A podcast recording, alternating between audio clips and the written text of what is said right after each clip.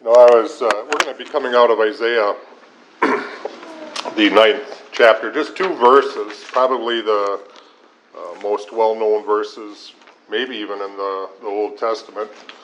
Um, but I was, I was thinking on our drive up here of how blessed we are to know about the Messiah, to know about Jesus. Children's church, right? Children's church. There we go. But how blessed we are to really have this picture of Jesus. We have the whole New Testament that describes his life, describes what he's going to be doing, how he's instituted things through um, the disciples and the writers of the New Testament. But in the Old Testament, can you imagine the prophets when God was speaking to them and, and drawing this picture of them of who Jesus would be? And I think for Isaiah, this had to be maybe one of those wow moments and I want to talk about five things about the Messiah, as they would call him in the Old Testament. We call him that also. We know him by the name Jesus. But it says in, in uh, Isaiah 9, 6 and 7 For unto us a child is born, unto us a son is given, and the government will be upon his shoulder, and his name will be called Wonderful, Counselor, Mighty God, Everlasting Father, Prince of Peace. Of the increase of his government and peace there will be no end, upon the throne of David and over his kingdom, to order it and establish it with judgment and justice from that time forward, even forever. The zeal of the Lord of hosts will perform this. Again, as we look at that, I often wondered what prophets would think when God would speak to them about this coming Messiah this coming Savior of the world, Jesus. What were their eyes filled with? What were they looking at? And all we really know is that they had sort of this picture drawn out of words, out of what God gave them. And there's two words that start out here. It says, Unto us a child is born. And I think that's really unique in, in this manner, is that it's a child. God became man and lived amongst us. So we see the humanity of God in the Christ child. And then he said, A child is born. And we see um, the um, sacredness of God giving his one and only Son, the only way of salvation, the only way of everlasting life, to us. And so we see both the humanity and we see the deity of God that is expressed here. And could the people even wrap their minds around that. What was that going to look at? And as we know, when we get closer to the New Testament, people had all sorts of expectations of what Jesus would come as and what he would look at and what he would do. I sometimes wonder how Isaiah looked at that. So he was going to come to the nation of Israel and he would begin this new covenant. And as Paul even shared at the Lord's table, this is the new covenant that we have in Christ Jesus. And so there was going to be this new covenant that came first to Israel, first to the Jews, and then to the Gentiles, which would be most of us. And so it was a gift, it was a present that was going to be coming. And what were they thinking when they had this description? We sing a, a hymn that says, What child is this who laid to rest on Mary's lap is sleeping? This, this is Christ the King, whom shepherds guard and angels sing. Christ the King. What did that look like to them? What were they expecting? Well, as most of us, we probably get it a little bit wrong, but they knew that their hope was in God, and whatever it was that God had for them, it was going to be great. But as these words played out, it gave a description of the character of who Christ would be, of who this Messiah would be. Understanding what child is this is very important because we see both the humanity and the deity of God. God, who came to earth, became fully man and yet retained to be fully God. We can't wrap our minds around that. We can't understand all that. He came down, he set aside some attributes, but it says he was tempted in all ways as we were tempted. He had emotions and feelings as we had. He wept at the grave of Lazarus. We know that you know he was betrayed. He had friendships that, that went wrong. A lot of things that we face in this world Jesus experienced. And he went through that. Yet, the Bible will teach us without sin. And he who was without sin became sin for us. So, even back in the Old Testament, as they're talking about this Messiah, this Christ, it's still greatly linked to the Easter season, to the time when Jesus would go to the cross, the death, burial, and resurrection, and the coming of Christ. And these are all parts of his character that he's going to describe. You know, Faith Hill has a song called A Baby Changes Everything. If you listen to some of the contemporary Christmas songs, it's sort of a neat thing. And, and when you think about that, a baby was going to change the course of the world. Even as we talked last week, there is nobody that has been born or ever will be born that has impacted the world that can impact a life as Jesus can. Amen. And so her whole one of her verses in this song, A Baby Changes Everything, my whole life was turned around. I was lost, but now I'm found. A baby changes everything. And that's really the simple message of the gospel. Christ came to change lives. And so, as Isaiah is prophesying about this and as he is sharing this, there's a great hope that goes out. There's a great expectation that goes out. And even though he would never live to see it in his lifetime, the hope was there. And so when we look at the Old Testament, we see those that are looking forward to the Messiah, the Savior, the Christ. And where we're at from our vantage point, we're looking back at what Jesus did. And it all gets tied together. But the first question is this is has this baby, has this child changed your life? A baby changes everything. Has he changed your life? Secondly, it says that he will rule. And it says, and the government will be upon his shoulders. He was going to come down and be over God's people. He was going to rule the Jewish nation. He was going to have control and dominion over them. Micah 5 2 said, From you shall come forth a ruler in Israel. And that was going to be Christ. And so their expectations were great to have this Messiah come. And then he was going to rule over the world. It says, The Lord will be king over all the earth. So even though there are those now in this world that don't bow the knee, that don't acknowledge him, that, uh, you know, I, I would say the most amazing thing is as since the time of Christ, the world has tried to get rid of him. They have tried to get rid of his word. They have tried to get rid of his people, but his word survives. His word is sustained. And the stronger that the evil gets, the stronger that God's people get.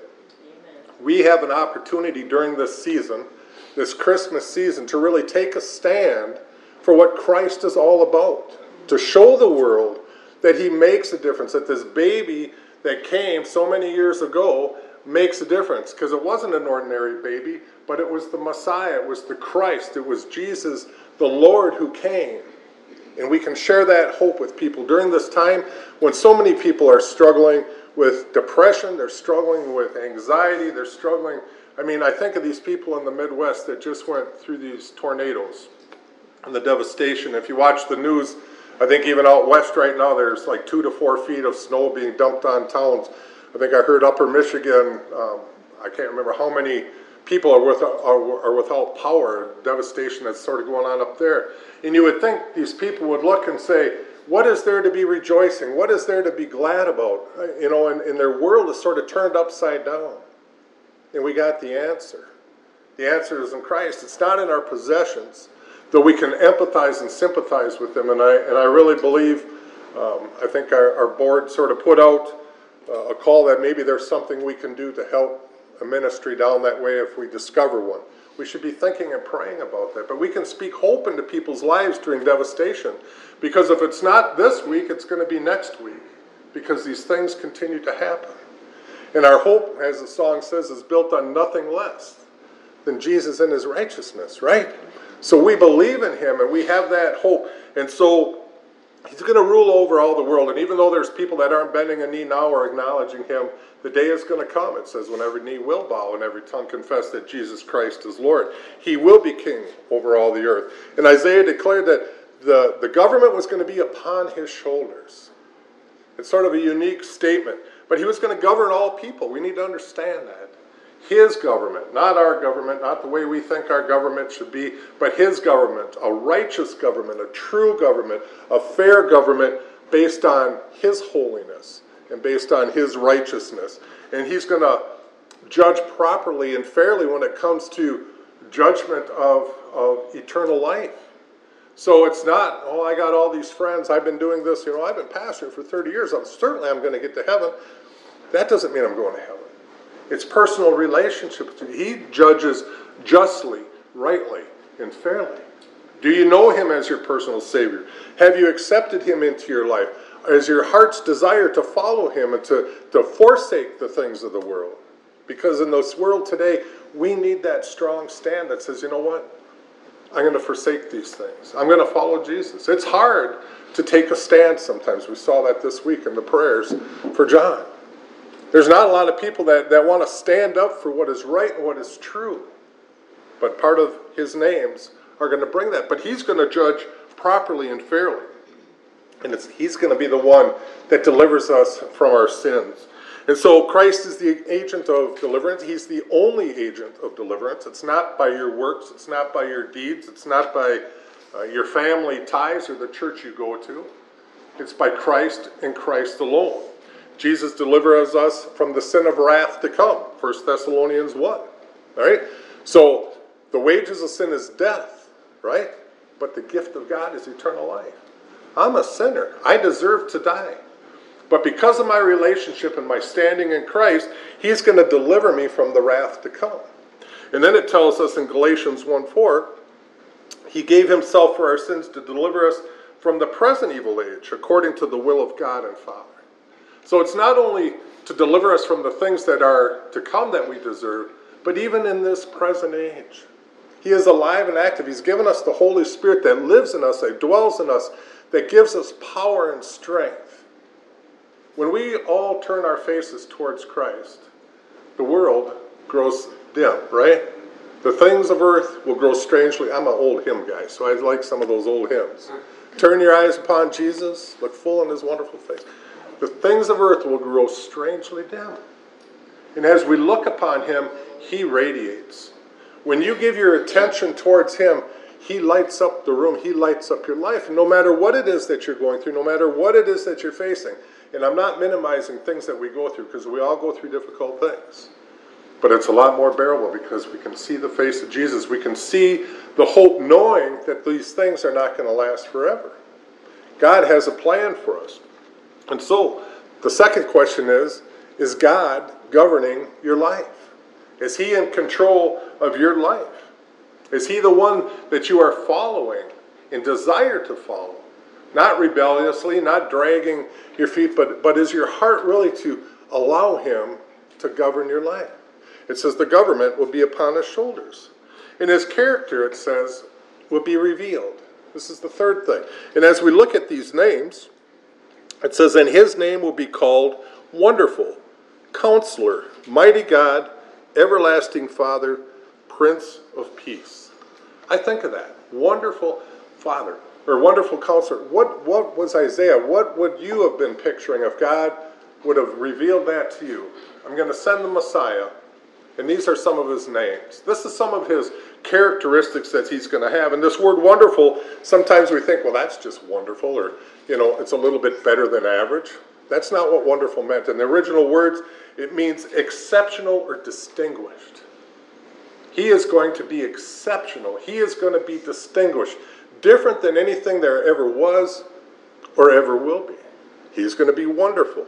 Counselor, who the people will gladly listen to as having authority.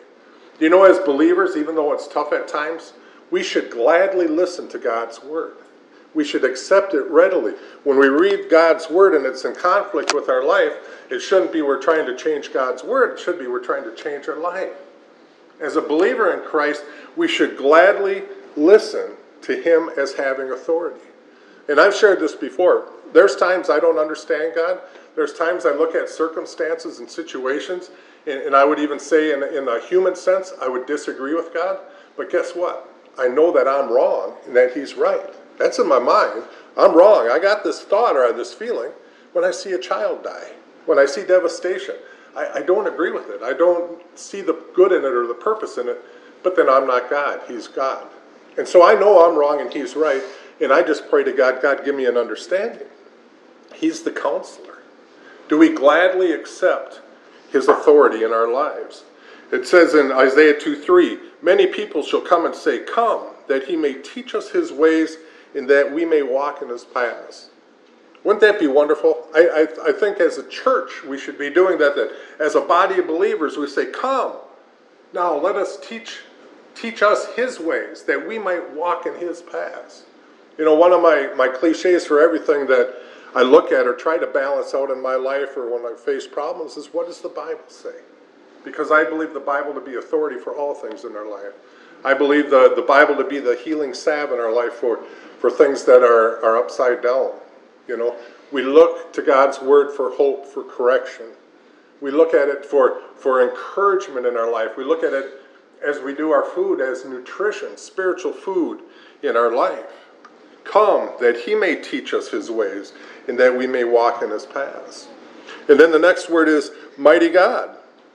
So, mighty God, what do we think? Well, when we think of mighty, we maybe think about strong. Some commentators talk about, well, you know, he's all powerful, all all strength, you know, it's like when you're a little kid, you know, is it possible for God to make a stone so heavy that he can't lift it type thing? And we got these pictures in our mind of what mighty means.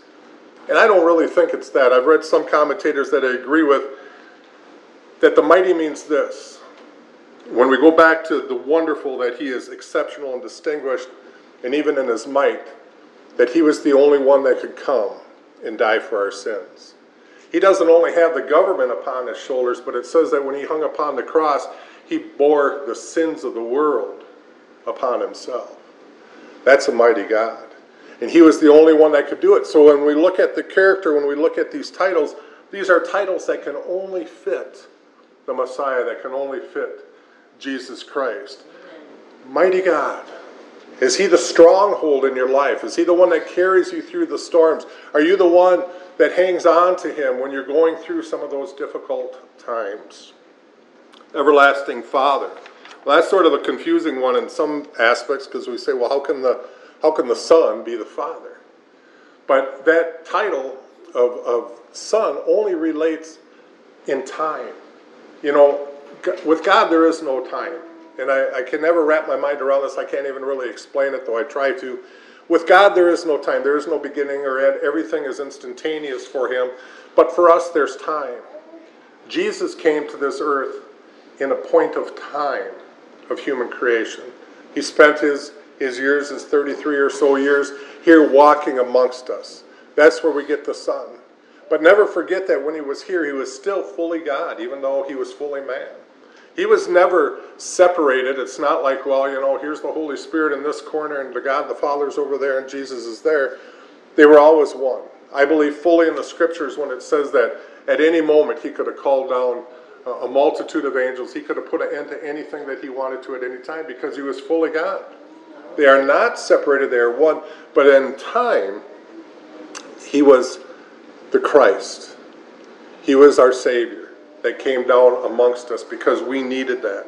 So, Everlasting Father describes his relationship to time, not to the rest of the Trinity, because he was always continually linked with them. He was continually praying to the Father. We know that he had the Holy Spirit in his life.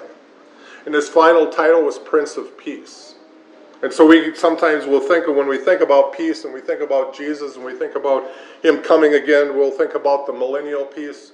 But I want us today just to think about the inner peace, the inner peace that's in our life. Because we can't always control what's going on around us, but we can allow God to control what's going on in us. And so we need peace in our life. We sing a lot about peace at Christmas time. And it's a time, you know, of anxiety, it's a time of stress, it's a time of all these things going on, but we need peace in our life. And you know, it's only the peace of Jesus that is the only real peace in our life. It's the only one that can really give us the lasting peace. That when the world is going around and, and crashing around us, that we can say, you know what? I'm okay with it. I got peace in my heart. I know if I was to leave today, that I will be in the presence of the Father. That's the peace that we can have. And so it says He's the Prince of Peace, the one who will bring and maintain peace in your life. And that only comes when you surrender your life to Him. Isaiah 9 6 is this, this is the first time when he talks about peace. 25 more times he's going to talk about peace through the rest of the book. So it talks again about the character. These are all character traits of who the Savior is. And so as, as God is revealing this to Isaiah, he's sort of painting this picture of who this Messiah, of who this Christ would be. He is going to be that wonderful counselor, mighty God, everlasting Father, Prince of Peace. He's going to be the answer, he's saying, to all of Israel's problems and beyond that, to all the world's problems. You know, if you've ever watched an orchestra, it's sort of amazing. And I'm not a big orchestra guy, though. Every now and then in the radio, I'll, I'll listen to some of it. But if you've ever seen there, they got like uh, the brass. I'm not even a musician, so I'll probably get this wrong. But you got the brass, and you got the woodwinds, and you got the strings, the percussion. Is there more? Is that the four major food groups in the orchestra? But you have all these people that are up there, right? And if, if you've ever watched before they start, they sort of make a terrible noise right? Everybody's sort of doing their own thing. You guys do that up here? I haven't paid attention. Everybody's tuning their guitar because the string breaks, and somebody's hitting a drum, and somebody's like, "What song are we?" It just sounds sort of. So an orchestra is like that, and that's sort of what this world is like. We're sort of out of tune, and our desire is to be in tune with God. All of a sudden, the conductor stands up and he, he taps his stick, you know, and, it, and a hush comes over, and all the eyes are upon that conductor. And then he begins to go. And when everybody is in sync, beautiful things happen, wonderful things happen. That's how it is with Christ. And so, as I started today, when we keep our eyes upon Christ, He's our conductor. And when we're out of sync a little bit, when our, our, our life is out of tune, we break a string of, in our life of something that's going on, we just need to look to Him. He'll tap, we look, and He directs. And when He directs, it's going to be beautiful. And so we understand that. And it tells us at the very end here to order establish with, it says, uh, it with judgment and justice from this time forward forevermore. Forevermore. He is in control, He is sovereign, He's providential. He's going to guide us, He's going to take us through these things. We waste a lot of energy sometimes and a lot of time trying to do God's work for Him. God sometimes just says, Hey, let me do the work, you just hop on the train, and, and we'll have a beautiful ride together. We need to do that sometimes as we get our eyes on Him. And so he ends it up this way The zeal of the Lord of hosts will perform all this. I like that word zeal. It means great energy, enthusiasm, pursuit of a cause and objective. And it's not us that's doing all this. If you, if you notice there, it says, The zeal of the Lord of hosts will perform all this. He's going to do all this. It's going to be right before our eyes. As Isaiah was probably experiencing this, at least as I put myself in Isaiah's position, he must have said, Man, this is going to be a great thing to see. It's going to be a great thing to see. And you know, when we pay attention to the world, we see history revealing itself, unfolding right before our eyes. We see biblical prophecy unfolding right before our eyes. We should be standing back and saying, This is a beautiful thing to see. Even with some of the disasters and the, the evil that's out there, God's hand is still at work. And when God's hand is still at work, it's a beautiful thing to see. Jesus, the name of God, the, the, Messiah, the Messiah, the Savior, is the only one that can make a difference in your life. I pray that you know Him today. And if you don't, today is the day of salvation. It's, today is the day to get it right. I mean, there, there's no big, you know, complication with this. Jesus says, if you believe, do you believe that I am who I say I am? But it will change the direction of things. You know, we had we had people uh, like Abram and Sarai and Jacob, and them they all had a name change. And when that name change came, came a, came a change of direction in their life too. Well, guess what? When you adopt the name Christian, there's a change in your life. Jesus says, The old things are passed away. Behold, all things become new. He says, I want to do a new work in you. Are we willing to let Him do that? I think the greatest thing about this Christmas gift, this baby that was born in Bethlehem, the Messiah, the Savior, Jesus Christ is this that God no longer dwells with his people, but he dwells in them. He dwells in us.